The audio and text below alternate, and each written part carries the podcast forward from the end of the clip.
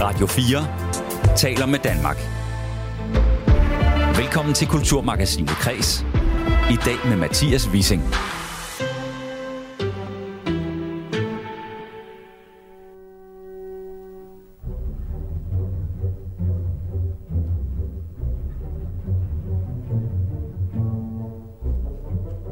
Det du kan høre lige nu, det er Dovra Gubins Hal.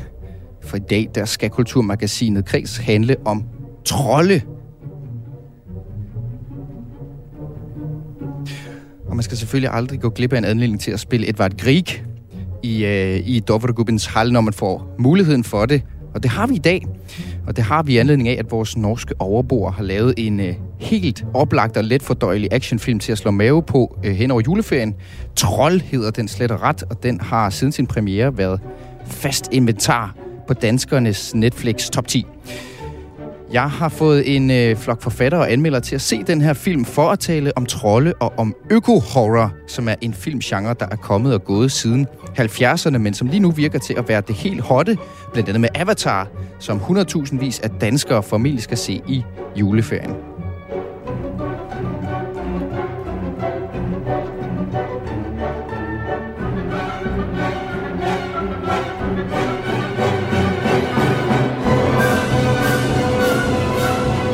Vældig dramatisk bliver det senere i udsendelsen, og vældig dramatisk bliver det måske også til allersidst i dagens udgave af Kulturmagasinet Kreds. Vi tager nemlig øh, til sidst en ekstra sving om med det her regeringsgrundlag, som den nye SVM-regering fremlagde i sidste uge. Og det er det punkt, der drejer sig om at undersøge, hvordan man kan tænke kunsten og kulturens løsningsforslag ind i det, de kalder tidens store kriser. Men så snart kunst, kultur og løsningsforslag indgår i samme sætning, er dele af kulturlivet altså straks på øh, barrikaderne. Vi tager debatten sidst i udsendelsen. Velkommen til Kulturmagasinet Kres. Jeg hedder Mathias Wissing. Du lytter til Kulturmagasinet Kres på Radio 4.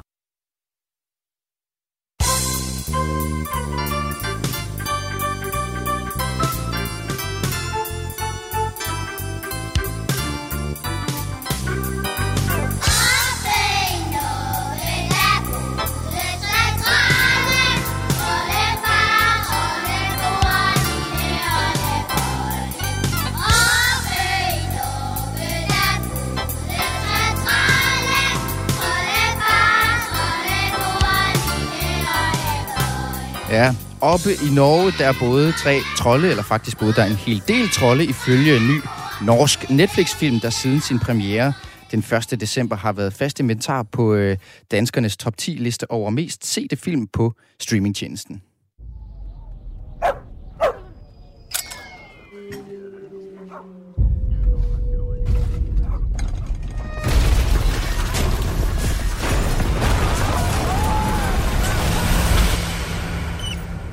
Det utrolige er ikke umuligt. Ja, filmen hedder Trold, og den er så tilpas øh, fascinerende, øh, ret dårlig, og egentlig også meget sjov, øh, at vi her i Kulturmagasinet Kreds har sat os for at kigge nærmere på filmen Trold og på trolde i det hele taget, blandt andet for at undersøge, hvorfor i alverden trolden virker til at være her, der og alle vegne lige for tiden. Senest er de endda dukket op i julenæssernes territorium, nemlig julekalenderne, hvor den er helt gal hos øh, nissepigen Tinka på TV2. Til at tale trolde får jeg hjælp af et par troldekyndige forfattere. Velkommen til Dennis Gade Kofod. Velkommen til Dennis Gade Kofod. Hej. Og også, Tak. og også velkommen til børnebogsforfatter og digter også velkommen til børnebogsforfatter og digter Martin Glas Serup. Og jeg skal først lige høre dig, øh, Martin Glas Serup. Tror du på trolde?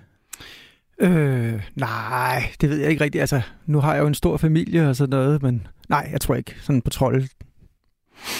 Okay, og det det samme spørgsmål skal du selvfølgelig have, øh, Dennis Gade Kofod. Jeg tror lige, jeg skal høre svaret på det her, og så sender jeg det lige over på en telefonforbindelse i stedet for, for der er lidt forsinkelse på her. Men prøv lige at fortælle mig, tror du på trolde? Men prøv lige at fortælle mig, tror du på trolde? Ja, det gør jeg. Sådan, så er tonen jo slået an. Vi, vi ringer det lige op på telefonen, Dennis, så vi undgår ekkoet her. Men jeg kan spørge dig i mellemtiden, øh, Martin Glas Serup, øh, fordi jeg har jo sat jer begge to, skal også fortælle lytteren til at se den her film om en norsk 50 meter høj øh, trold, som bliver vækket fra sin 1000 års søvn af nogle øh, tunnelsprængninger i Dovrefjellet i Norge, hedder det. Og det sætter selvfølgelig Norge på den anden ende. Men før vi får jeres øh, dom over den her film, så vil jeg gerne starte med at spørge jer ind til de her allesteds nærværende trolde i det hele taget. Martin Glaserup, øh, du har skrevet, øh, du er børnebogsforfatter og digter, du har lige øh, for ikke så lang tid siden udgivet den bog, der hedder Trolden på tredje og to andre eventyr. Hvad fascinerer dig ved trolde?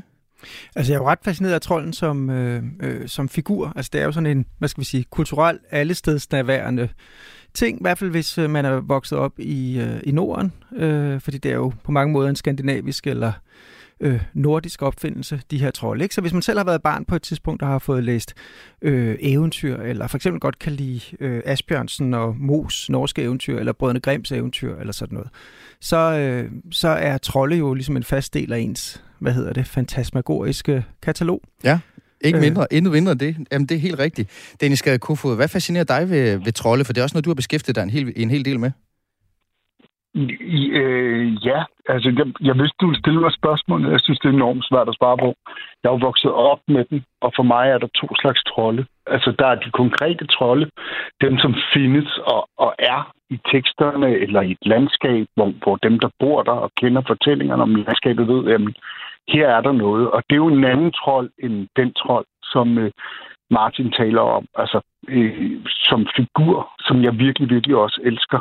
Øhm, så på den måde har de altid været der. Og den øh, interesse, der er for trolde lige nu, den gør mig helt enormt begejstret, fordi den er i gang med at flytte øh, trolden alle mulige nye steder hen. Ja, og prøv at uddybe det. Hvad er det, der er ved at, at ske med trolden? Og jeg, altså, du er jo også sådan en uh, troldehistoriker, vil jeg nærmest kalde dig. Du har jo set på, hvordan trolden har udviklet sig. Hvad er der sket med trolden på det sidste?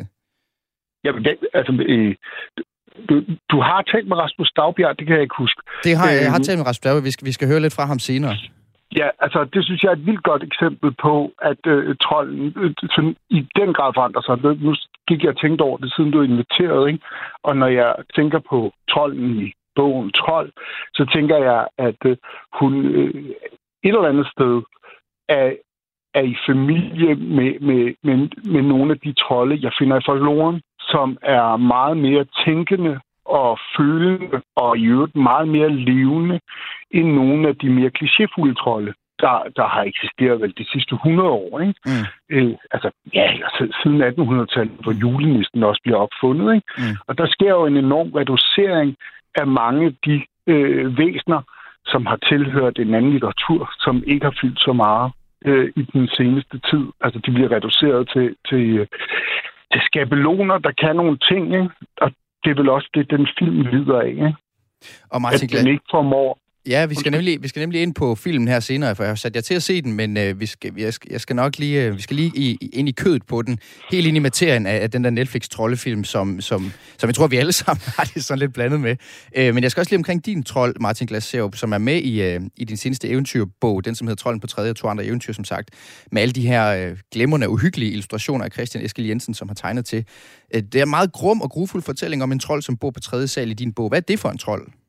Nej, men det er jo, øh, altså hvad hedder det, det er jo på mange måder en, en katalog over øh, troldefiguren. Jeg synes, det er fint, det Danny siger med, at der er den her figur, som er trolden, som vi refererer til, og så er der måske noget andet. Nu har vi ikke snakket om det underjordiske, de underjordiske endnu, og alle de andre naturvæsener, feer og den slags ting, som mange mennesker jo mener findes, og jeg tror også Dennis måske øh, mener øh, øh, findes. Og de er nemlig, det er en helt anden figur end den litterære figur. Øh, hvad hedder det? Som min trold er øh, en, øh, en, en blanding af, ikke? Altså som, øh, nu sagde Dennis, at, at det er noget, der er opfundet i 1800-tallet, og det er jo på mange måder rigtigt. Altså Brødrene Grimm og øh, Asbjørnsen og Mo, øh, der jo indsamler folkeeventyr. Øh, hvad hedder det? Og i, i, i processen med at indsamle de her folkeeventyr, så øh, gør de dem også til litteratur, til skreven litteratur, øh, og hvad skal vi sige, redigerer langt hen ad vejen øh, de fortællinger, der er. Mm. Øh, og hvad hedder det? Og min trold, for lige at svare på det, det er jo sådan en, der, øh, der har nogle af de samme karakteristika. Altså, der går ud fra, at den, der læser den historie, barnet, den voksne, hvem der kan nu læse den, øh, allerede ved en del om trolde, så sådan noget med, at de skal have hugget hovedet af for at kunne, øh, hvad hedder det... Øh, dø, og så kan den ikke dø, til vokser ud igen. Og, øh, man, er, man er rig som en trold, og mm. øh, alt sådan nogle ting. Ikke? Og den er, ikke, den er ikke for klog, den der trold. Og den æder alt muligt, og sådan nogle ting. Mm. Så der er jo mange, øh, hvad skal vi sige, eksplicite referencer selvfølgelig til folkeeventyrene, men sådan set også til kunsteventyrene. Ikke? Altså, jeg, H.C. Øh, Andersen er jeg meget begejstret for øh, som forfatter. Han er rimelig god, hvis øh, det er en anbefaling, hvis, hvis I ikke kender H.C. Andersen. Ja. ham der H.C. Andersen. Jeg har ringet til jer, fordi at, øh, at jeg har set trold. Og I har til sammen beskæftiget jer med trolde de seneste år, øh, en hel del til sammen i alt endda.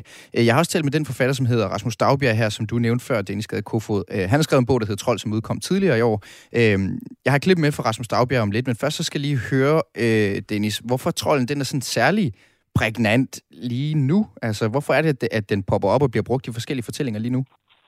Altså, det, det, jeg, jeg har lige været med i en debat i forbindelse med en ny dokumentarfilm om de danske naturnationalparker, hvor, hvor jeg blev spurgt om, hvad det, folk de går og frygter, altså når, når de her nation, øh, naturnationalparker kommer og møder begrænset, men meget højrystet modstand.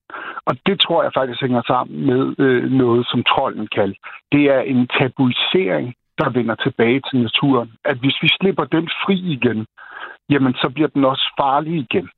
Og det vil sige, øh, ligesom at for mig i hvert fald, at store naturområder, hvor øh, menneskelig aktivitet er fraværende eller meget, meget, meget sparsom, jamen de er ikke kun arnested for en øh, masse sådan, øh, biodiversitet, de er også øh, arnested for en enorm fantasidiversitet. Mm. Altså det, ja, det er sådan en anerkendt tankegang, at noget døde i da det elektriske lys kom. Mm. Det har vist sig, at det slet ikke var lige så meget, men der sker jo noget, når der er noget ukendt og mørkt og uigennemsigtigt lige ved siden af os. Jamen, så bliver vi nødt til at fylde det med noget som mennesker, fordi at tomhed har vi det rigtig, rigtig stramt med. Og det tror jeg er noget af det, som den figur kom tilbage, er, er, er kommet tilbage på baggrund af. Altså, at vi har brug for at give en masse ting en stemme, som har været død eller ikke hørt i lang tid. Øh, jeg tænker også på ulvene i, øh, på, i Ulfsborg, ikke? altså på Herningegnen og Holstebro. Altså de der ulve, der kommer tilbage. Lige pludselig er det en anden natur, vi har i Danmark, ikke? hvis vi snakker så lokalt. Ja. Hvad, hvad, betyder og, de her, hvad betyder de her mørke pletter, Dennis Gadekofo? Altså mørke pletter på landkortet, har du nævnt. Altså, hvad, hvor, hvad, hvad, hvorfor er de interessante? Hvorfor har vi brug for dem? Jamen, fordi at det, altså, for, fordi at det, ligesom at trolden kommer tilbage, jamen så, så har vi også brug for, at naturen kommer tilbage, i særdeleshed i vores del af verden. Ikke? Altså da, Danmark, og du kan ikke huske procenttallet, men det er jo simpelthen så fjollet lavt. Er det ikke 5% kun af Danmark, der er vild natur? Ikke? Det vil sige, at alt andet er designet og tilpasset også det kulturlandskab. Ikke? Vi, vi har ikke de der steder der, ikke? Øh, og vi har brug for at få den tilbage. Øh, både på grund af, af den biodiversitet, det, det ligesom er ved at, at vise sig, at vi har brug for, for overhovedet selv at overleve. Ikke? Mm. Jeg tror virkelig, virkelig også, at vi har brug for at få dem tilbage, fordi at de gør noget ved os eksistentielt.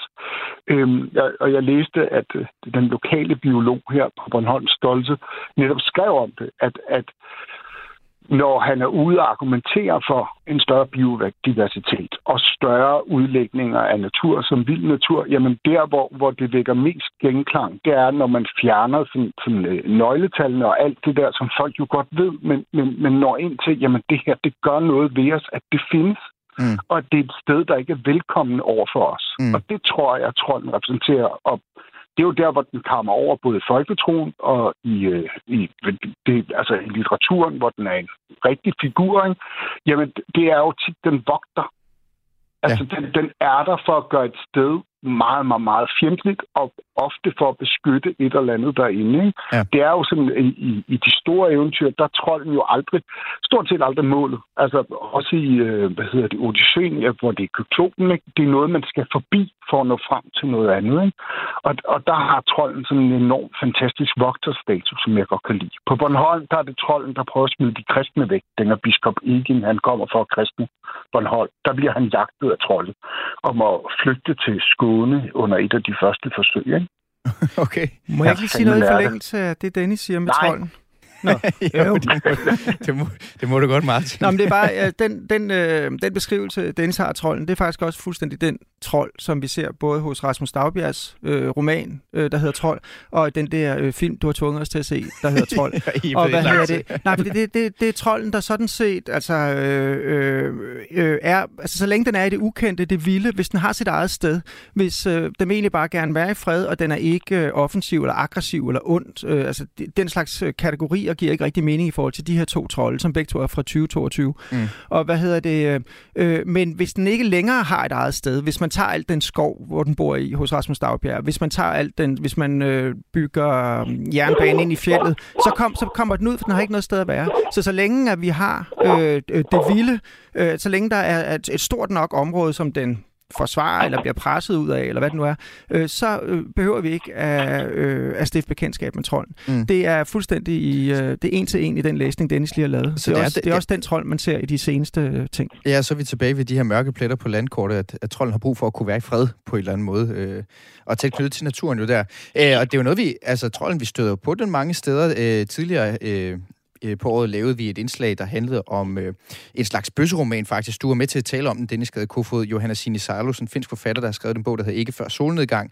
Så er der Trolden for Gyld, så er der Rasmus Dagbjergs trold, nu er der den her Netflix-trold. Altså, de er sådan lidt over det hele i din dag, vores julekalender nu, hvor de er sluppet løs midt i nisselandskabet der. Øh, og så fandt jeg et citat med, med ham med Rasmus Dagbjerg øh, med romanen Trold, øh, hvor han har sagt, at man er nødt til at tro på trolde, hvis man vil forstå øh, klimakrisen. Jeg synes, det var et pussy citat, så det spurgte jeg ham ind til. I kan lige prøve at høre, hvad han sagde. Øhm, ja, jeg tror også, altså det der citat, hvis det sådan er, når det sådan er sakset ud på den måde, så, så synes jeg selv også, det lyder lidt bombastisk. Men jeg tror ligesom, at, at det handler om, at jeg har set en, en spejling i, i mange folkeeventyr og, og savn, der handler om trolde øh, øh, og så den klimakrise, vi befinder os i lige nu. Altså, øh, der er mange øh, trolde øh, i øh, savn og folkeeventyr, der, der fungerer på den måde, eller lever på den måde. De bor et særligt sted i en, i en skov, og hvis der kommer nogle mennesker og hugger de forkerte træer ned, så kommer trolden efter dem og, og straffer dem. Og øh, den samme dynamik ser man jo, hvis man læser FN's klimarapporter, at jo mere rovdrift, der drives på naturen, øh, jo mere udsatte bliver menneskeheden også for, øh, for naturkatastrofer.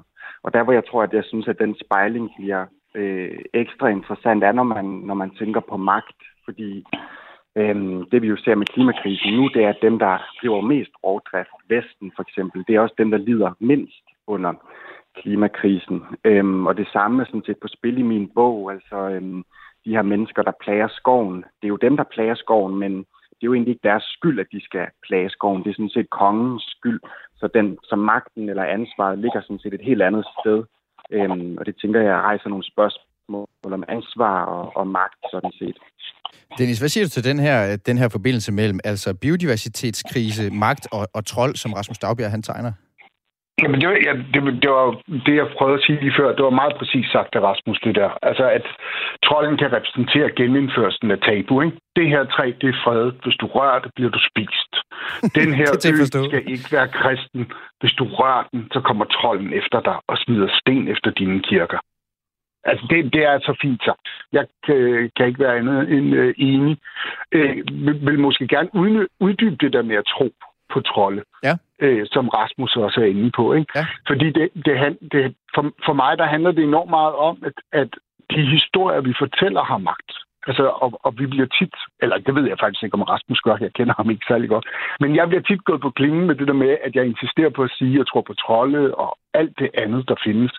Men, men folk, der siger, at jeg skal i kirke nu her til jul, fordi at jeg faktisk er kristen og, og tror på Gud og Jesus, de bliver aldrig stillet det spørgsmål. At, at jamen, tekster har den her magt, historier har den her magt over os. Og jeg håber på, at ved at sige sådan, jamen jeg tror på trolde. Jeg er et helt normalt menneske med internet og det hele, øh, men jeg tror faktisk på trolde. Det, at jeg kan være med til at flytte noget af det der ved. At vi, de der historier, de har faktisk magt til at indføre, at vi passer bedre på det, der er givet os. Der er givet os ikke? Mm. Og, og det er det, som, som Rasmus siger, men det har trolden magt til, fordi den er stor og farlig. Mm.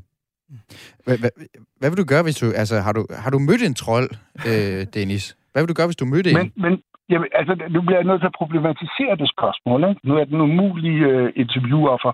Men, men, men altså, når, når du sidder med en kulturkristen eller en kristen, altså, spørger du dem, om de har mødt Gud? Altså, hvornår, hvor tit taler du med Jesus? Jeg, jeg tænker ikke, det er vigtigt med min egen erfaring. Mm. Men, men altså, jeg, jeg taler med, med, ja. med de ting, der øh, omgiver mig. Det er en ja. stor del af, af den måde at være mig på, at jeg oplever, at når jeg er meget et sted, og for mit vedkommende Bornholm, hvor jeg har boet stort set hele mit liv, jamen, så taler de steder til mig. Ja. Og fortæller mig de historier. Og Det går jo også den anden vej. Når andre fortæller, at Gud har du været ude i blåskindstængerne, en der siger til mig, men kender du den historie om trolden i væggen? Og så, så forandrer det sig. Mm. Altså, det, så der er ikke et før nu med de historier. Det, det er så irriterende, at folk altid gerne vil have, at man skal påvise. Mm. Fordi det, de misser helt pointen med, at tingene er levende og den der, den, der, den der irriterende ting, som mennesker har med at skulle føle sig hævet over det. Ikke? Ved sådan, men det reducerer vi til børnelitteratur, mm. eller det reducerer vi til armestuefortællinger. Det er jo det, der har bragt os til den, altså, i, altså lort til halsen, som vi sidder i nu, i forhold til klima og biodiversitet.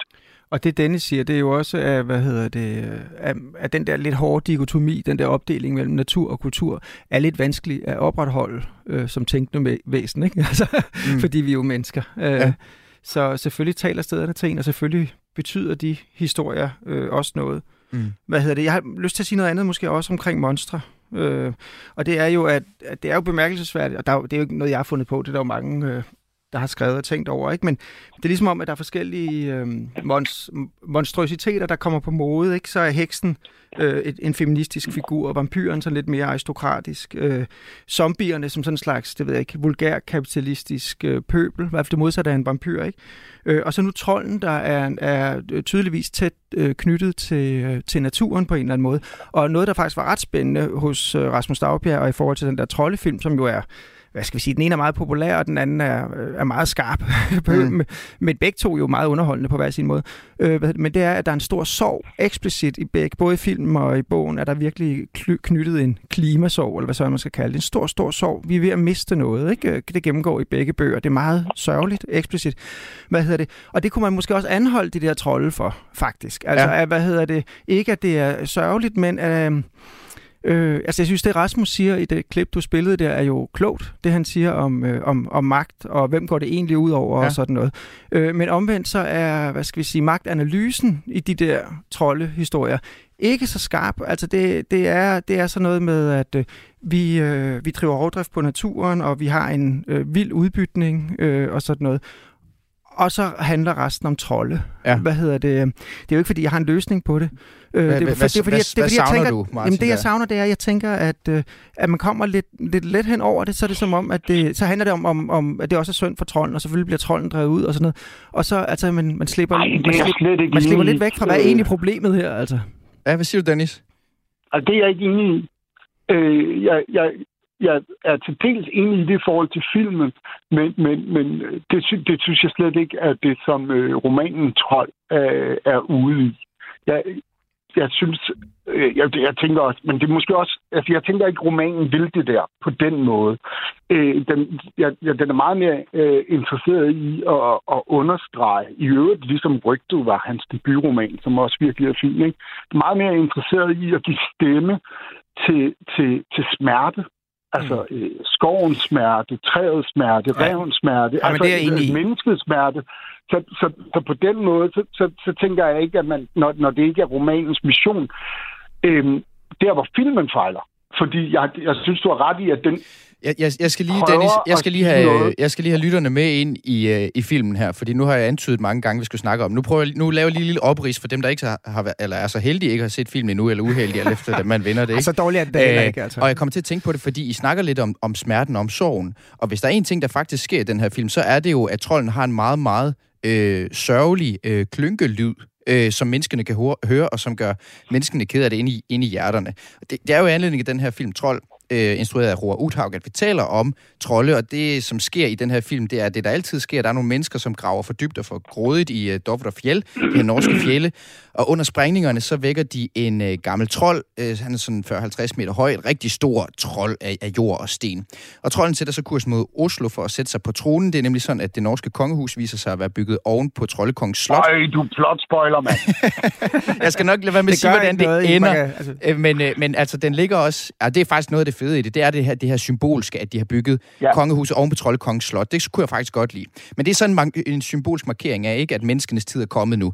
Det kan menneskene så ikke have, så de gør alt, hvad de kan for at komme af med den her trold, øh, som er gjort af jord og sten. Der er ikke noget, der bider på. Så er der så en hovedperson, øh, en paleontolog, som hedder Nora Tidemann, som sammen med sin far øh, som er sådan en udstødt af samfundet. Han er meget folkloristisk. Folk synes, han er bindet gal, men i virkeligheden har han måske ret i virkeligheden. Okay, det her, Dennis har ret. Du plotspoiler helt vildt.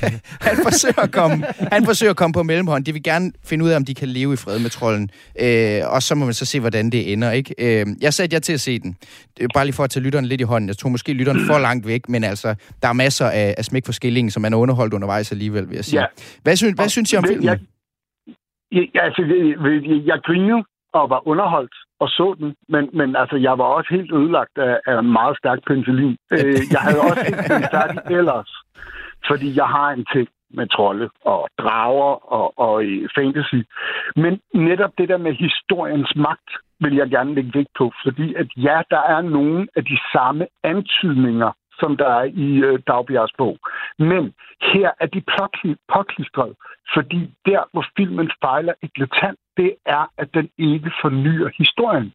Den låner plotmodellen stort set en til en fra Godzilla, som kommer på grund af atomprøvesprængninger, boringer, an på hvilken Godzilla-historie man tager, mm. kommer frem, og der er intet naturligt ved trolden i trold det er kun det er en påstand, som nogle af karaktererne siger, mm. og ja, der er en forgrundshistorie, som du giver udtryk for i dit handlingsapparat, men det er jo slet ikke det, der driver det frem.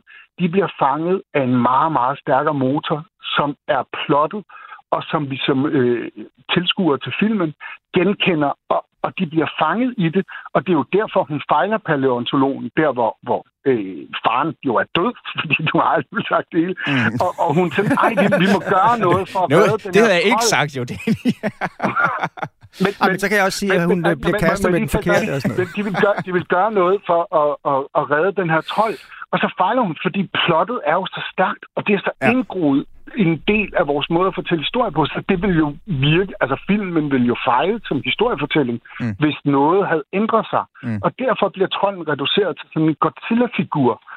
Øh, og så netop fordi, at den har den der lyd, der er også kede af det i hjertet. Altså, det er jo fuldstændig uforståeligt. De der teenager, der bliver mos til døde i starten, de nåede der ikke at være kede af det, inden de døde af skræk. Øh, Nej.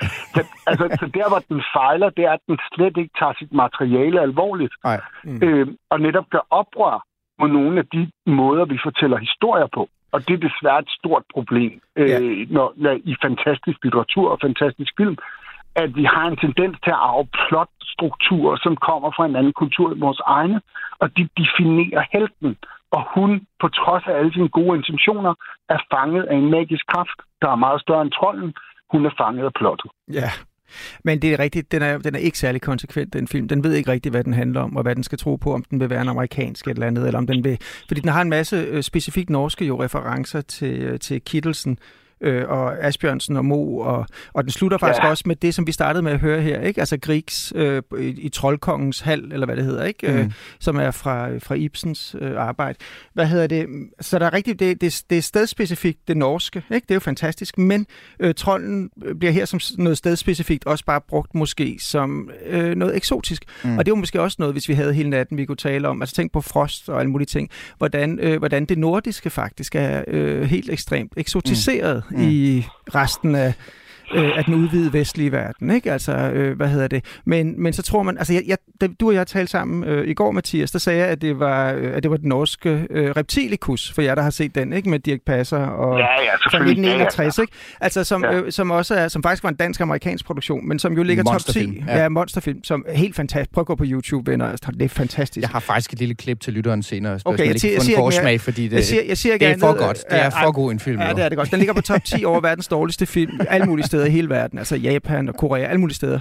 Men, hvad hedder det? Men, men, men der gør man faktisk det samme. Der amerikaniserer mm. man det også. Ja. Øh, og, altså, jeg er 100% enig i, hvad Dennis siger. Der er faktisk en, det er faktisk en sjov... Jeg tror også, det jeg godt kunne lide ved den, var, at der var så meget... Altså, de taler norsk i filmen, og, der, og det foregår jo i Norge, og der er alle mulige øh, nordiske referencer. Men så er det bare alt sammen tvunget i, altså, i en eller anden øh, Hollywood-kåbe.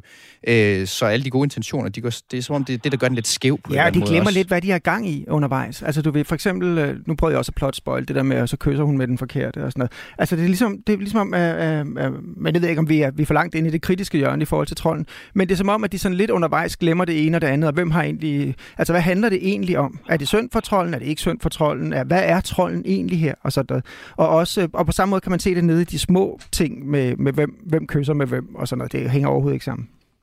Men du rammer jo lige ind i det, vi har talt om. Netop, at, at det, som, som Rasmus Dagbjergs bog er et udtryk for, det er, at trolden er ved at forandre sig. Den er ved at komme tilbage. Det er den film netop ikke et udtryk for. Den er jo et udtryk for det, trolden har været fanget i så mange år. Altså, du kan, øh, det, det, jeg har slet ikke tænkt på den øh, reptilikus. Det er jo rigtig, og den er jo fuldstændig magen til Godzilla på rigtig mange måder. Ikke? Altså, trolden bliver bare reduceret til det der, som den hele tiden har været. Ikke? Den, den, den kan ingenting, og den er jo lige så fanget i historien, som den er øh, i virkeligheden. Ikke? Altså, det, det, det er lidt spil af tid, ikke? Og ja. så er de så klistret norsk på. Nu skal øh, vi lige, øh, vi, vi skal til også at, at, at tale med filmanmelder Joachim Grundal, og vi skal også lige lave den her lille bro til Reptilikus til allersidst. Men jeg skal lige høre jer, før jeg lader jer to gå. Øh, øh, øh Martin Glas Serup, øh, hvis man nu synes, trolde er fede, øh, og man ikke lige nødvendigvis skal kaste sig ud i trold øh, på Netflix her, hvad skal man så kaste over i stedet for? Altså, bortset fra den børnebog, jeg lige har skrevet. Som... Bortset fra uh, Trolden på tredje og to andre eventyr, som ja, du har skrevet, den, det er klart. Nej, men så synes jeg faktisk, altså det, det lader også til, at, at Dennis er meget begejstret for uh, Rasmus Dagbjergs Trold, uh, som jeg også er meget begejstret for, allerede har købt til mange. Det er en lille roman, som er virkelig, virkelig interessant. Altså, det, det er ikke det er, det er en fornyelse af, af, af trolden og en tagen trolden alvorligt, i modsætning til den der Netflix-ting, som jo er meget underholdende. Nu lyder det som om, at det er det værste, man nogensinde Jeg synes, oplevet. det er god at se juledagene, tror ja, jeg. Ja, ja, sådan noget, ikke? Altså, men, men, øh, men, men også... Efter, den her roman kan man også læse, når det ikke er jul. Mm. Og øh, Dennis Kofod, jeg skal også have en lille troldeanbefaling for dig helt til sidst kort her. Ja, men så, så battler jeg. Martin siger, at man skal da læse mine troldebørnebøger. øh, altså, nej, øh, jeg, jeg øh, synes, man skal hvad hedder det, gå på filmstriben og helt gratis se øh, Grænse øh, om øh, trolden en moderne figur, det, øh, som også tager skiftting med, som er sådan et øh, begreb for folketroen, hvor der bliver byttet ud på mennesker og fantasivæsener. Og vi følger en øh, trold, der øh, tror, hun er menneske, men, men et umuligt menneske, som arbejder som grænsevagt, hvor øh, de instinkter, hun har fra sin, øh, fra sin trolde, øh, hvad hedder det, baggrund, gør, at hun kan lugte mennesker. Altså, øh, hun, hun afslører på et tidspunkt en, der, der går med pædofil materiale, øh, og, og så bliver bliver den der grænse, som hun arbejder ved, den bliver flyttet rundt alle mulige steder i historien, og til sidst handler den om forskellen på mennesket og alt det, der ellers er på planeten, som ikke er os. Det er en vidunderlig smuk historie. Ja, det er det. Hermed den er virkelig god. anbefaling af den også grænse, altså som man kan finde på filmstriben. Martin Glassev, børnebogsforfatter og digter, og Dennis Gade Kofod, forfatter på Klippeøen, hjemsted for de underjordiske. Tusind tak til begge to, fordi I var med. Det var hyggeligt. Ja, tak selv.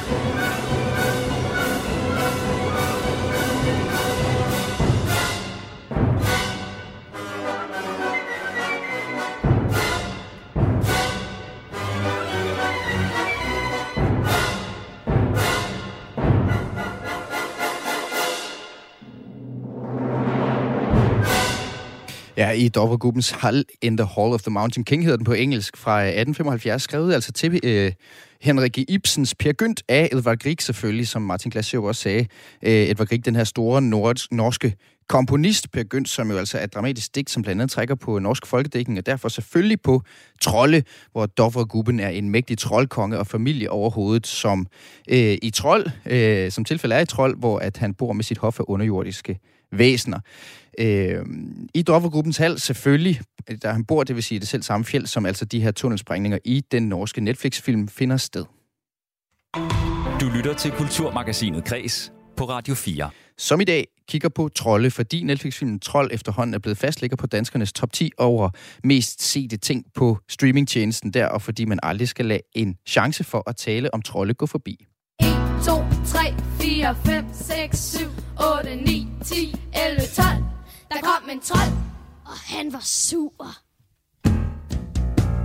Ja, Og nu skal det handle om de særligt øh, sure af slagsen, altså trolde, som Lotte Kærso og Græsrødderne blandt andet synger om på Aura for Laura-pladen med børnesangen. Men vi starter faktisk et andet sted, øh, faktisk før det hele bliver surt, nemlig i de øh, norske fjelle, hvor folkloristen og øh, eventyren Tobias Tiedemann fra filmen, han repeterer fjellets troldehemmeligheder med sin datter Nora. Trolltindene. Husker du det eventyret? Pappa, jeg tror ikke på eventyr lenger. Trodde du elsket eventyr? ja?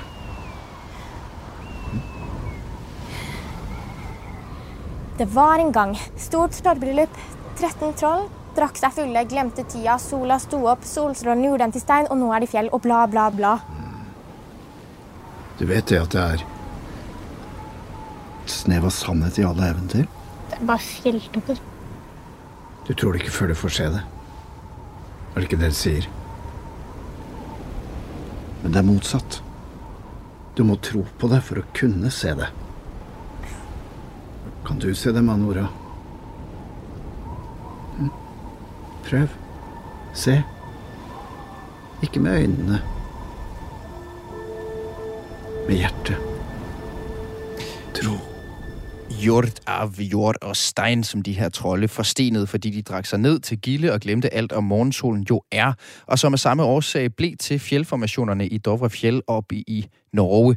Men under hele troldefortællingen, der ligger der en genre, som i disse år har fået en revival. Vi talte om den i går med James Camerons nye film Avatar, og det er faktisk nogle af de samme toner, der bliver slået an i Trold, nemlig dem, som handler om, at menneskets ubalance med naturen har katastrofale og ligefrem monstrøse konsekvenser.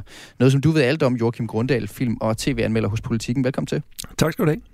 Og nu er den jo blevet øh, mellemvarmt modtaget trold. Øh, din egen avis, og Nana Frank Rasmussen, har givet fire hjerter. Øh, Soundvenue gav fire stjerner, som dog gav den point for at være alle tiders tømmermændsfilm. Og nu er du ikke Radio 4-anmelder, men jeg har alligevel bedt dig se den. Hvor, øh, hvor, hvor lunken, varm, kold er du over for trold? Ej, jeg er ganske kold. Jeg synes, den var øh, ret forfærdelig, faktisk. Det må jeg sige. Jeg har nok ligget ned på en to hjerter. Ja. Hvorfor? Øh, jamen altså, jeg synes, den vil alt for meget på én gang, uden at knytte nogle af de her tråde sammen. Øh, den, og så synes jeg, at øh, tempoet i den er helt forfærdeligt. Jeg synes simpelthen, den fyrer afsted netop over alle de her øh, sidehistorier, den prøver at gøre til en stor fortælling. Altså, den er jo i virkeligheden kun øh, en øko-horror-film i starten, hvor de øh, snakker, eller hvor det er her, hvor de her øh, skal springe dynamit for at lave en Ja. tunnel gennem det her bjerg. Øh, derefter så er der noget med, som jeg også har været meget inde på, ikke? Øh, kristen, altså en folklore omkring kristendom mod noget hedensk, og der er en øh, datter-far-fortælling, øh, og øh, en, en, altså jeg, altså en regering, der ligesom skal handle, og jeg synes, øh, jeg synes også, altså det er helt grotesk, hvordan hende her, hovedpersonen, der jo på en eller anden måde er på troldenes side sammen med sin far og skal lære øh, regeringen at forstå, hvad det er for noget. Alligevel er fuldstændig med på hele det raid, der handler om at udslætte den. Lige til allersidst, der begynder hun at fortryde lidt, hun er udsat den for de her stærke lysstråler. Ja. Øhm, Ja, for, for at pacificere den, som hun gør. Og hun får sådan lidt ondt af den. Det skal vi godt tale med dig om lidt senere. Men Ja. nu taler vi som sagt om Avatar i Kulturmagasinet Kreds i går, som, som, som jeg ved, du, du kalder. Det er et rigtig godt eksempel på øko-horror. Altså, hvad er øko-horror for en genre, og hvordan kan vi alligevel klemme trold ned i den der båd? Jamen det kan vi øh, ud fra, fra en af de første scener i filmen, ikke? fordi det handler ofte om, at mennesket på en eller anden måde for egen vindings skyld øh, bedriver rovdrift på naturen. Mm. Øh, det kan både være planeten som sådan, det er oftest i den genre, der hedder cli-fi, hvor det er klimaet som sådan, der, der om ikke hævner sig ud fra en bevidst øh, strategi, så alligevel reagerer sådan, som, som øh, man i dag øh, ser det ske. Og så er der økohorren, hvor det er dyrene ofte øh, og, og, og planter, der, der som sådan begynder at reagere øh, mod mennesket, altså simpelthen prøver at dræbe det og udslette det. Ja, okay. Og øh, øh, min kollega Maja, hun talte i går med Nicky Jensen fra det filmsite, som hedder Movie, om øh, Avatar. Altså, han siger sådan her. Altså det, det han grundlæggende ved med, med Avatar-filmene, udover at fortælle en, en god øh, actionfortælling eventyr, det er, som jeg ser det i hvert fald, det er øh, simpelthen clarify. Det er en økokritik. Han er selv meget optaget af, af hvordan øh, menneskerne har en indvirkning på naturen, og det er helt klart noget af det, som, som der har et, øh, måske det allerstørste tema i Avatar 1, men specielt i toren. Hvorfor ser vi så meget af det her, ja nu siger han økokritik, øh, cli-fi, øko-horror, altså hvorfor ser vi så meget af det her menneskets påvirkning af naturen øh, i, i- i de her år, Joachim Grundahl? Jamen, der er ingen tvivl om, vel, at det hænger sammen med vores øgede øh, bevidsthed om, øh, om, om klimaproblemerne. Altså, øh, siden, øh, altså inden for de sidste fem år, er det, er det jo blevet ekstremt håndgribeligt, det der sker. Altså, vi kan jo i 2018 var det jo der, hvor vi blev ramt af tørke herhjemme. Ikke? Der kom der også en masse mere politisk samtale om det. Folk de blev mere bevidste om deres forbrug, fordi det simpelthen var deres øh, parcelhushaverne, de tørrede ud, og vi øh, gik der og svedte og havde det helvede til. Så der er et helt andet øh, grundlag nu for at komme ind med de her film. Øh, også selvfølgelig for, at der er en bekymring, som man kan spænde guld på ved at lave en øh, underholdning, der går i dialog med det. Mm. Og hvis vi nu træder et skridt tilbage fra de her aktuelle eksempler, og så snakker om, om økohorrorens historie, altså hvad er, kan du udvælge et par nøgleværker så? Hvor, hvor langt skal vi tilbage for at se de første toner i økohorroren? Altså, som vi også har været inde på i, i, i snakken om Trolls, et af, altså et af de helt øh, tidligste og, og store værk, det er selvfølgelig Godzilla, som er den her øh, bearbejdning af et japansk øh, traume efter øh, atombomberne i Hiroshima, og så har den ligesom fortsat som sequels i øh, USA, som billede på den atomare oprustning, hvor, øh, hvor, hvor, hvor det bliver mere en, en krigsfantasi, øh, eller en, en politisk øh, konflikt, den afspejler. Men Godzilla var sådan en af de første store film på den måde, men, men jeg vil sige, at i 70'erne skete der virkelig noget med genren inden for øko-horror, hvor, hvor, hvor dyrene begynder simpelthen at gå gå berserk. Og det er også det årti, hvor man for alvor begynder at blive bevidst om forurening, altså i den brede ja. befolkning, at det simpelthen bliver det et større problem. Der er flere og flere avisartikler om søer, der er blevet forurenet i USA, og der, det er Earth Day bliver stiftet der, og flere øh, miljøaktivistiske organisationer bliver stiftet. Ja. Øhm, og der, der begynder der at virkelig at komme en masse film om de her, altså vi, vi, vi er selvfølgelig ikke nede i blockbuster-materiale på det her tidspunkt, det er meget i B-filsgenren, men de her, hvor dyr simpelthen går amok, og og, det interessante er, at i forhold til Godzilla, der var det, det her kæmpe filmmonster, som så nu er tilbage i, i skikkelse af en trold, så begyndte gradvist, så blev de her dyr og monstre mindre og mindre og mindre, så vi faktisk i 70'erne så, at de var en til en med den naturlige øh, fauna. Øh, og det er også fordi, det var blevet meget mere realistisk og meget mere tilstedeværende som en, en virkelig problematik, det her med forurening. Så øhm, der, der har vi blandt andet en, ja. en film, der hedder Frogs. Ja, om med, de her psykofrøer. Ja, med tagline, It's the day that na- nature strikes back. Og det, det er, der er de blevet, øhm, de er begyndt at kunne kommunikere telepatisk nogle, nogle frøer. De er blevet psykotiske på grund af forurening, og angriber simpelthen en, en millionær og hans øh, familie. Øhm, ja. Så, så, har vi jo, øh, så har vi jo også øh, Dødens Skab, øh, som en meget vigtig fortælling, den der øh, med, med, med Jaws, øh, de der uhyggelige toner der. Hvilken rolle spiller øh, Dødens Skab for øko-horror? Hvordan repræsenterer den genren? Jamen, den, den, øh, spørgsmålet var, om den overhovedet var kommet, hvis ikke de her lidt mere skøre film, hvor bæver og knæver og grævlinge bider mennesker i hænderne, hvis de kaster cigaretskodder i, i skovene. Fordi den kommer jo så i 1975, og der, der, der sker der et gennembrud for genren. Altså man kan sige, det er et spørgsmål om, det er cli-fi eller øko-horror overhovedet, fordi det er jo ikke naturen som sådan, der hævner sig på grund af forurening, men det er naturen som, som en, en, en, et fremmed element, der angriber menneskeheden, og hvor, hvor det er kapitalister på den ene side, der vil sikre turistsæsonen i en lille kystby, og så har vi marinebiologen på den anden side, der prøver at forstå hegnen. Så, så, den, har, så den har det her den har det her skisma, eller den her konflikt, øhm, og den blev så, altså den slog jo alle rekorder, øh, den kom ud i biograferne, og ja. ligesom gjorde, at den her genre med dyr, der er farlige, blev, blev blockbuster-materiale. Mm. Og så klipper vi så klipper øh, kli, klip til 2019, øh, hvor Godzilla 2 King of the Monsters øh, kommer, som er en underlig, en underlig film, som har en lidt anden, hvad kan man sige, konflikt. Øh, her er det trukket op mellem øh, dem, som øh, vil forsvare, altså vil, vil bevare jorden øh, på den rigtige måde, og så de her, de er faktisk økoterrorister. Øh, sådan et par galninge, som vil befri, befri jordkloden for mennesker for at, at hele planeten. Der er sådan en anerkendt forsker, som, som siger sådan her, jeg synes, det var et, et, et sjovt klip at tage med. Humans have been the dominant species for thousands of years, and look what's happened. Overpopulation, pollution, war. The mass extinction we feared has already begun, and we are the cause. We are the infection. But like all living organisms, the earth unleashed a fever to fight this infection. Ja, det er, det er hende, Dr. Emma Russell, øh, som skærer det meget ud i pap. Altså, at det er menneskene, som er infektionen, og så øh, prøver øh, jordkloden at hele sig selv. Øh, Thanos, han, han, gør jo, han gør jo det øh, Avengers, at han vil redde hele planeten ved at udrydde hver anden levende sjæl ved at knipse med fingrene. Hvorfor skal det altid være den her ene øh, galning, som på en eller anden måde siger den umulige sandhed i de her, i de her film? Jamen, det, det, det er også helt klassisk. Altså, det er lidt apropos det, vi snakker om tidligere, at man først ser det. Altså i 2018 herhjemme tog vi det først alvorligt, der hvor vi selv begyndte at svede. Ikke? Og, det er, og der er en amerikan, eller der er en, øh, en sociolog, der hedder Giddens, øh, som har det her berømte paradoks, øh, som han har beskrevet i... Øh, i en bog, øh, hvad er det, den hedder? Så skal jeg lige- jo, The Politics of Climate Change, den er fra 2009, hvor han, han skriver, at vi altid først vil opdage klimaproblemet i det øjeblik. Det bliver først håndgribeligt og synligt for os i det øjeblik, det er for sent at gøre noget.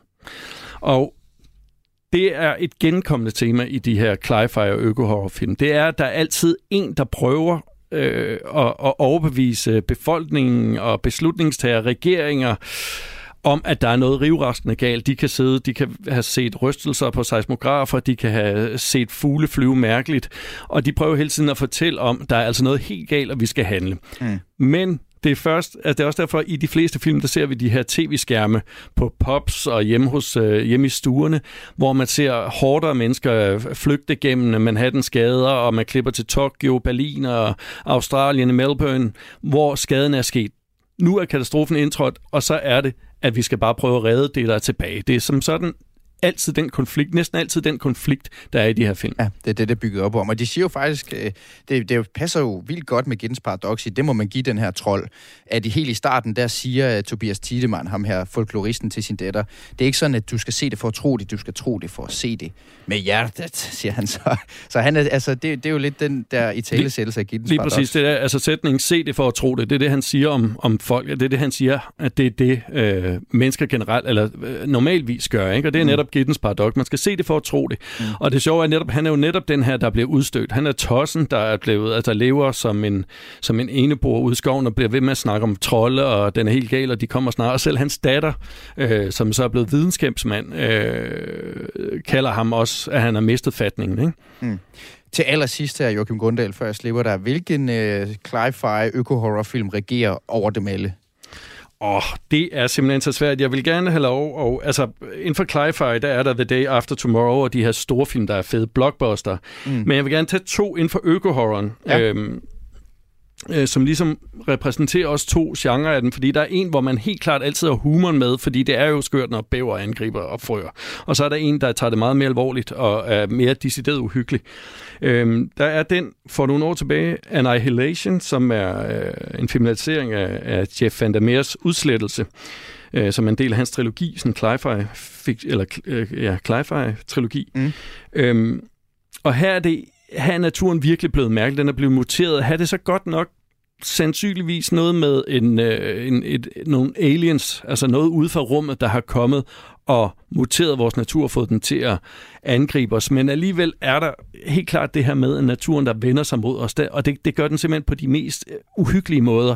Øh, og uudgrundelige måder. Der er ikke sådan en klar, øh, en klar, altså der er ikke en klar øh, morale, der er ikke et eller andet med, I har gjort det, hvad dyrene I har gjort det. Der er hele tiden bare den her uforståelige natur. Ja. Der er øh, en kæmpe, øh, jeg, jeg mener, det er en bjørn, øh, der er blevet muteret, så den kan skrige øh, lyden fra en af deres, øh, en af de menneske, en af menneskene, der er blevet dræbt, der kan de skrige den her, hendes øh, dødsskrig ud.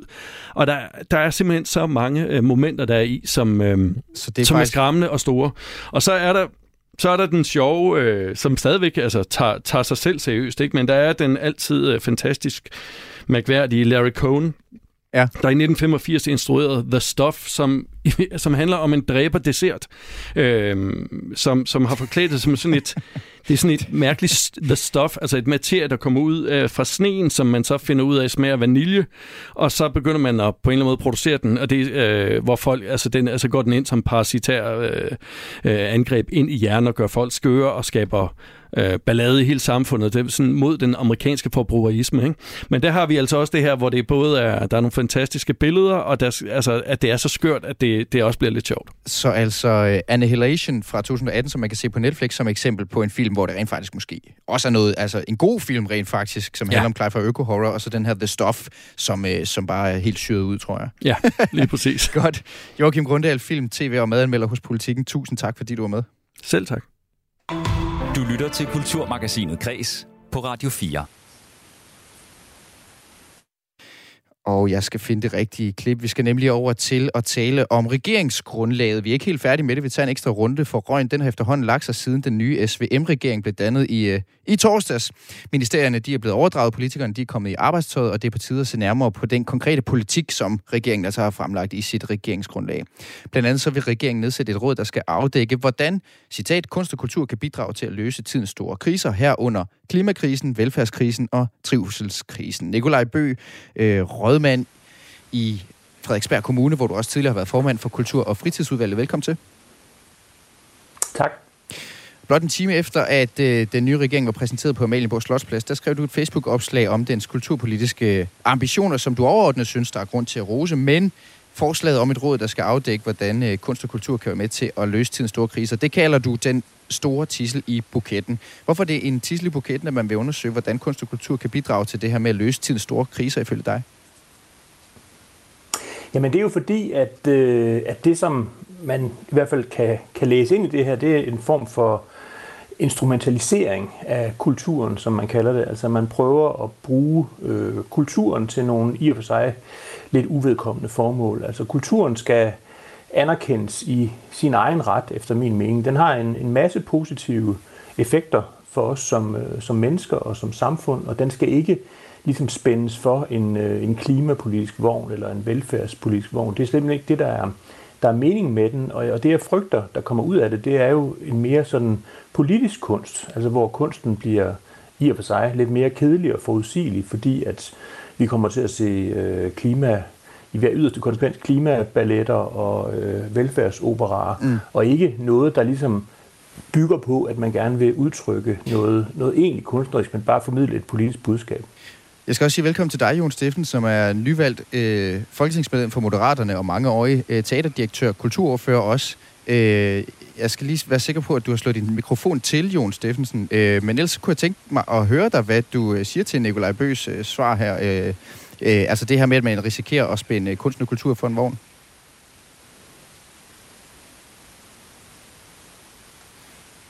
Skal vi lige se her, om vi kan få hul igennem til Jon Steffensen som skulle være med på en øh, forbindelse inden for Folketinget. Lad mig fortsætte, øh, Nikolaj Bøge, med at stille dig et spørgsmål, så ser vi lige, om ikke vi får øh, Jon ind over. Øh, det, er nemlig, det er jo en, en diskussion, vi har hørt før i kulturlivet, det her med, om man skal bruge kunst og kultur som et redskab inden for for eksempel integration, eller sundhed, eller uddannelse, eller andre øh, områder. Er der ikke en pointe i, altså er det så farligt, at kunsten kunne ske også at have noget at bidrage med, øh, når, det kommer til, øh, når det kommer til politik også? Jamen altså, kunsten kan have masser at, at bidrage med, og kunsten kan sagtens gøre os klogere på klimakrisen og på integration og på sociale problemer og på mange andre ting. Det er bare ikke det, der skal være formålet med den. Mm. Og når man nu nedsætter sådan et råd her, så ender det jo, øh, tror jeg, uværligt med, at de kommer til at lave en masse anbefalinger til, hvordan det her, mm. de her forskellige kriser kan, kan løses gennem kunst og kultur. Og det kommer, det kommer med stor sandsynlighed til at øh, manifestere sig i alle mulige former for formålsparagrafer og støttesystemer. Og det skal vi jo lige høre. Det skal vi lige høre, øh, og... Jon Steffensen, som jeg har fået over på en, en, en telefon her. Velkommen til, øh, altså nyvalgt folketingsmedlem for Moderaterne og mange år i teaterdirektør. Uh, lad os lige høre på det her med, at uh, om ikke man risikerer, at, at kunsten den bliver kørt ud på et tidsspor, hvis den skal være med til at løse en masse problemer, i stedet for at få lov til at være kunst. Øh, jo, men øh, der er lige to ting, jeg tror, der er vigtigt at præcisere her. Det ene er jo, at hvis man læser i dag i politikken, så er der en, en stor undersøgelse, der viser, at øh, skoleelever har mindre og mindre, er mindre og mindre glade for at gå i skole. Og i Jyllandsposten er der en stor undersøgelse, der viser, at unge er mindre og mindre sammen og lever mere og mere isoleret. Og det er jo her blandt andet, det handler jo ikke om, hvad det er for en kunst. Det handler simpelthen om, at kunsten kan være med til at skabe måske i, i folkeskolen mere hele mennesker, at øh, kunsten og kulturen kan være med til at skabe fællesskaber, så unge ikke føler sig gør, så det, isolerede. gør de ikke det i forvejen, Jon Steffensen? Er det noget, der skal nedsættes et råd til at finde ud af? Nej, men lad os nu sige, at man laver en folkeskolereform, så inddrager man kunsten og kulturen som et større element, end den er i dag.